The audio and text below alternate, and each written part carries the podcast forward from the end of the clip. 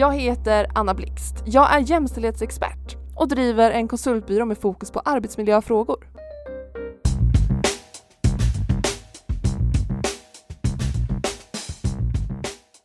I det här avsnittet ska vi prata om rekrytering, vilket i allra högsta grad är en jämställdhetsfråga.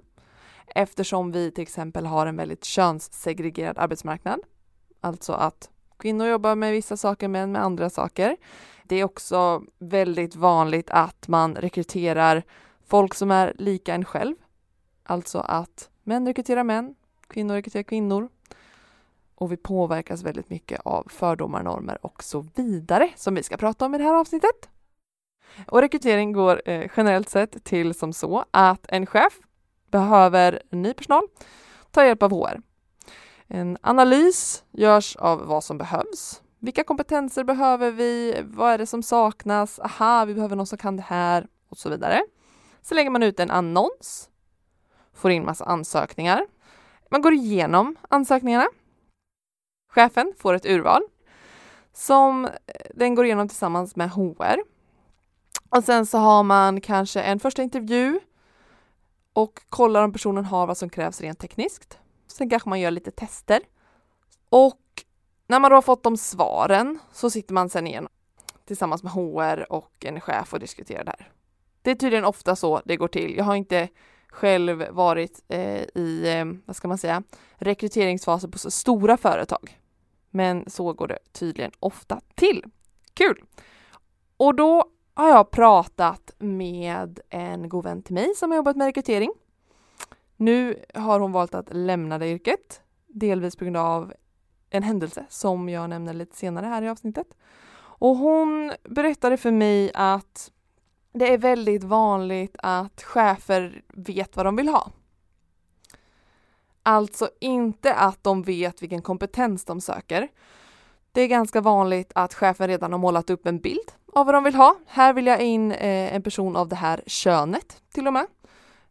Ålder är ofta redan så förutbestämt att men jag vill ha en man i 30-årsåldern. Vilket kanske inte sägs explicit men vilket märks.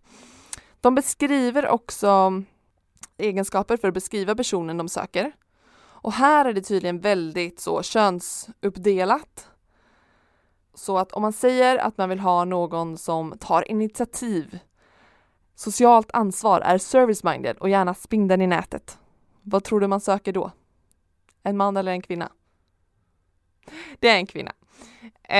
Och om man istället söker någon som är analytisk, självsäker, bra på siffror så är det i regel en man. Så man har liksom då stereotypiserat den här personen som man söker redan innan. Och det gör ju att en chefsbild av vad den vill ha kanske påverkar mer än vad de jobbsökandes faktiska kompetens påverkar vem som blir anställd. Och jag fick ett exempel från min kompis där en chef hade på sätt och vis redan bestämt ålder, kön och etnicitet. Och det här var en man som ville tillsätta en tjänst inom IT. Så hon hade gett honom då 4 personer. En man som var muslim. En kvinna i barnfödarålder. Och 2 andra med då svenska namn. Mannen som var muslim valdes bort på grund av sitt namn. Och när chefen fick reda på att den 3:e personen då var en kvinna så bad han min vän att kolla upp hennes ålder, hennes familjesituation och varför hon är i Sverige, för att han menar då att många från citat sådana länder kommer till Sverige för att skaffa familj. Det här var då exemplet jag pratade om innan, varför min vän sen kanske kände att nej, rekrytering är ingenting för mig. För att när hon sen då gick till sin chef och berättade att det här hade hänt, så får hon höra att det här är en stor kund som får vad han vill. Hon berättade då för den här personen att jag kan inte göra det här är diskriminering. Så hon gjorde ju inte det. Men chefen i sig, eller den här mannen som då ville rekrytera, han hittade ju andra anledningar till varför hon inte skulle få jobbet ändå, så hon fick det inte. Men det är så orimligt att sådana saker, att han får göra det här och att han är så stor kund, han betalar så mycket, han jobbar på ett stort företag och de kan inte förlora de här, så han får fortsätta göra så. Ett annat exempel som hon berättade om, det var en mansdominerad arbetsplats, eller ett mansdominerat team åtminstone, där slutkandidaterna var en kvinna och en man, där hon, min vän då, kanske ansåg att mannen passade bättre in i teamet. Men valde att inte så, för de får ju bestämma själva då. Här har ni två kandidater, ni får välja vem ni vill. De valde kvinnan för att de vill ha ett mer jämställt team. 3 månader senare valde de sen att säga upp henne, eller så, efter hennes provanställning, för att hon, citat, inte passade in. Och det här är jätteproblematiskt. En arbetsplats vill ha en mer jämställd miljö. Bli mer jämställda på pappret, ska jag säga. De anställer en kvinna, men de har inte gjort någonting med sin arbetsmiljö för att den här kvinnan ska trivas. Och då blir det istället att nej, hon kan inte vara här, hon passar inte in. Och så fortsätter de istället att anställa män för att så här, nej, den här kvinnan passar inte in här. Det är bättre vi tar någon som är exakt som oss. Och det är klart att det är lättare att jobba med folk som är exakt som en själv. Men frågan är hur bra det är för ett företag. Hur bra är det för er kreativitet? Kommer ni liksom lösa problem på bästa sätt när alla tänker likadant? Förmodligen inte.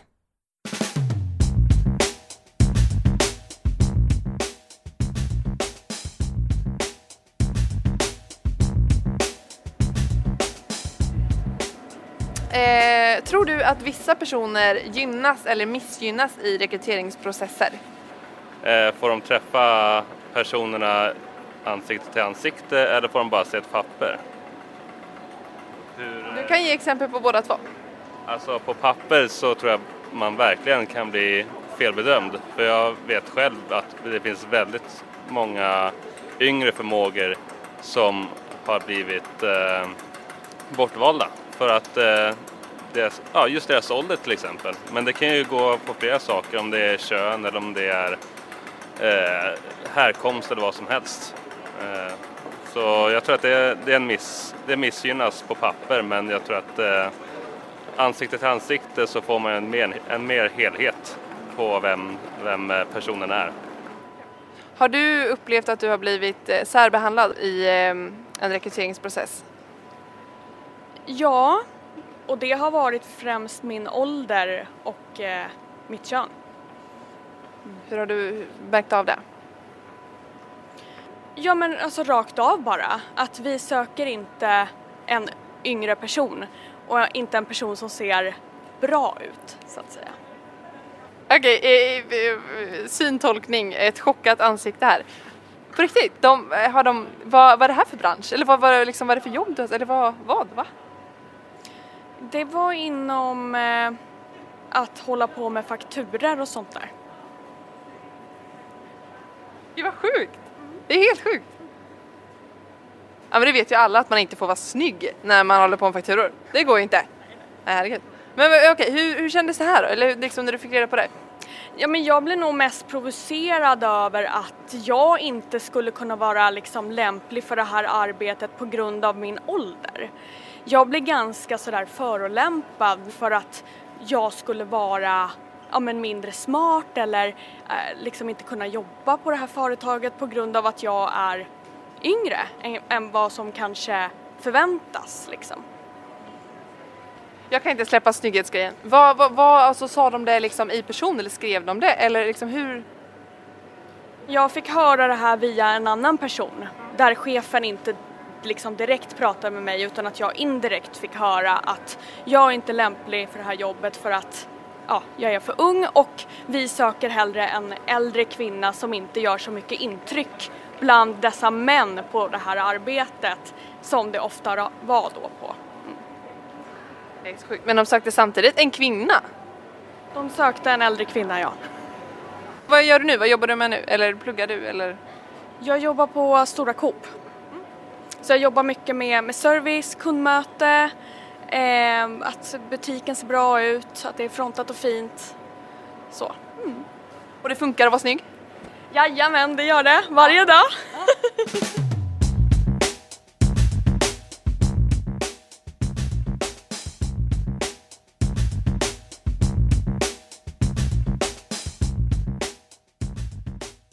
människor är fördomsfulla. Det är så vår hjärna funkar. Och vi har bilder av stereotyper av olika sorters människor för att hjärnan kategoriserar gärna in människor i olika grupper. Och vi har normer i samhället. Alltså vi har en stark vithetsnorm i Sverige till exempel. Och vi tänker då med att så här, kanske en vit person är, jag vet inte, mer kompetent, smartare. Vi tror mer, vi respekterar mer en vit person i vissa sammanhang. Vi har en väldigt stark smalhetsnorm. Vilket gör att en smal människa kanske respekteras mer än vad en tjock människa gör. Och sådana här konstiga föreställningar som liksom är samhällsrådande på något sätt. Och rekrytering ska ju vara fördomsfritt. Men det är inte det. Alltså även teknik. För det finns ju då så här, nej men vi har inte människor som sköter vår rekrytering. Vi har AI. Alltså artificial intelligence. Artificiell intelligens. Men AI är ju också fördomsfullt. För AI är skapat av människor med fördomar. Det här är någonting man jobbar väldigt mycket med just nu i Sverige. Alltså Jämställdhetsmyndigheten jobbar med ett stort projekt här med hur fördomsfullt är AI. Så det är också ett problem. Så vi kan liksom inte riktigt komma ifrån fördomar. Men då måste man vara medveten om sina fördomar. Och också vara medveten om hur olika faktorer påverkar vår bedömning. Till exempel att om man är hungrig så kanske man är mer negativt inställd till en intervju. Tid på dygnet. Är man en morgonmänniska så kanske man är mer positivt inställd till de människor man intervjuar på morgonen än på eftermiddagen. Och det här är saker som man liksom måste vara medveten om. Att till exempel färg på kläder påverkar. En person som har vita kläder känns mer oskuldsfull. En som har röda kläder är mer out there, lite edgy, vågar ta för sig, är cool. Vi har liksom, jag tror rött är just den vad ska man säga, fördomsfullaste färgen. Alltså vi har mest tankar kring människor med röda kläder. Det är också så att domar är olika beroende på vilken tid på dygnet och tid på veckan det är. Så vissa tider på veckan och på dygnet så får man mildare domar om man är, alltså så, när man döms för något jämfört med andra tider. Så vi påverkas så mycket av yttre faktorer. Så om man är medveten om hur vi påverkas så kan man också jobba för att det ska bli bättre. Det är så himla viktigt att vara normkritisk. Och en person som jobbar med rekrytering måste ju vara utbildad inom det här. Så det är någonting vi kan slänga ut till alla er där ute som behöver rekrytera. Om ni jobbar med rekryteringsfirmor, fråga det. Fråga hur utbildad personalen är kring normer, fördomar, strukturer och så vidare. Viktigt.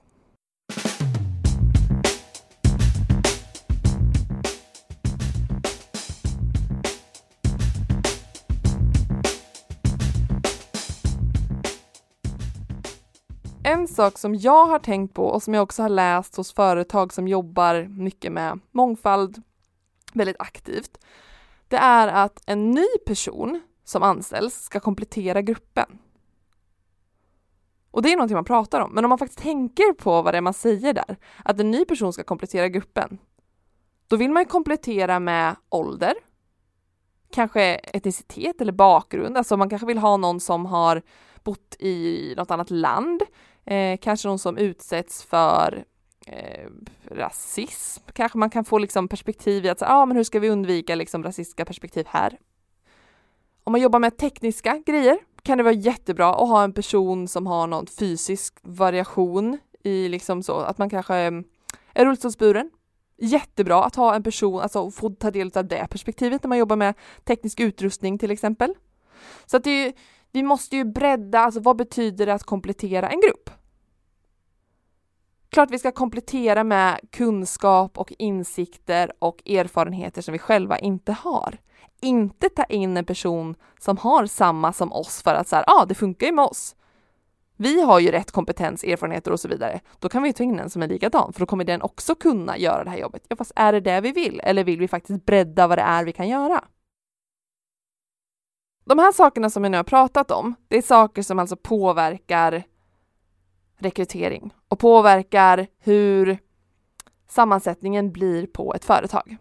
Men om man kollar på hela arbetsmarknaden så är det ju som sagt väldigt könssegregerad. Alltså kvinnor jobbar med vissa yrken, män med andra yrken. Våra fördomar bygger ju också någonstans på en verklighet. Alltså att vi har sett många män jobba med byggnadsgrejer. Jag slår med en hammare i luften. Vi har också sett många kvinnor jobba i vårdyrken. Och för barn som då växer upp så blir det någon slags verklighet att så här, kvinnor jobbar mer med det här. Eller det är ju fakta att kvinnor gör det, men kvinnor måste inte göra det. Så här måste vi liksom bredda barns perspektiv. Och utbildningar måste locka alla. Och här ligger ett stort ansvar för syokonsulenter till exempel. Jag vet många inom tekniska yrken som när de ville välja teknisk linje på gymnasiet mötte motstånd av syokonsulenten som frågade, ska du inte välja natur istället? Till exempel, alltså flickor som har valt att göra det här. Så det är, där finns ju också, alltså det finns ett så stort ansvar i vuxenvärlden för att ge barn alla möjligheter istället för att liksom redan staka ut deras väg innan de ens själva har börjat gå den vägen. Och det är också någonting att man breddar lekar för barn. Vilka lekar är tillgängliga? Får alla vara med på alla sorters lekar? Där kan man ju nu se att så här, koda och sånt är ju någonting som små barn gör tidigt. De gör det där på förskolan så här, på en väldigt enkla vis. Men det är ju någonting som alla gör. Så att det känns som att IT-världen kanske på sikt kan bli liksom mycket mer jämställd för att man redan nu börjar hos små barn och säga att det här är någonting som alla kan göra. Det är ingenting som bara killar gör.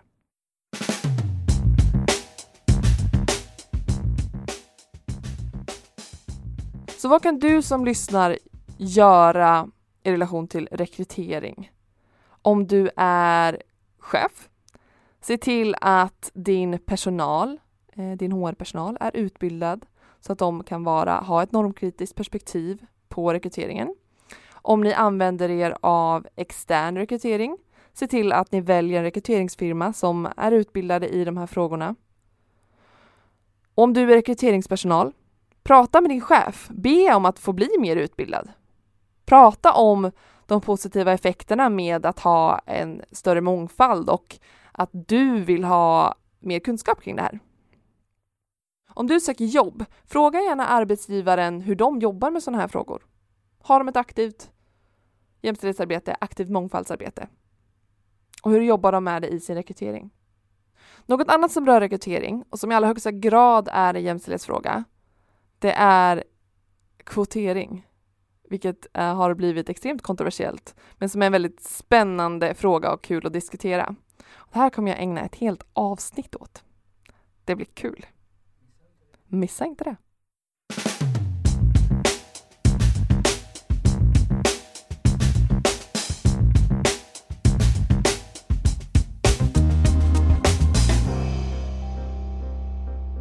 Du har hört ett avsnitt av podden Jämställt arbetsliv med mig, Anna Blixt. Vill du höra mer om mig så finner du flera avsnitt av podcasten där poddar finns och på min hemsida annablixt.com. Skulle du vilja att jag kommer till ditt företag och hjälper er med de här frågorna? Det är bara att höra av sig. Du når mig på mail@annablixt.com. Tillsammans kan vi göra arbetslivet lite mer jämställt. Ta hand om er. Puss och kram!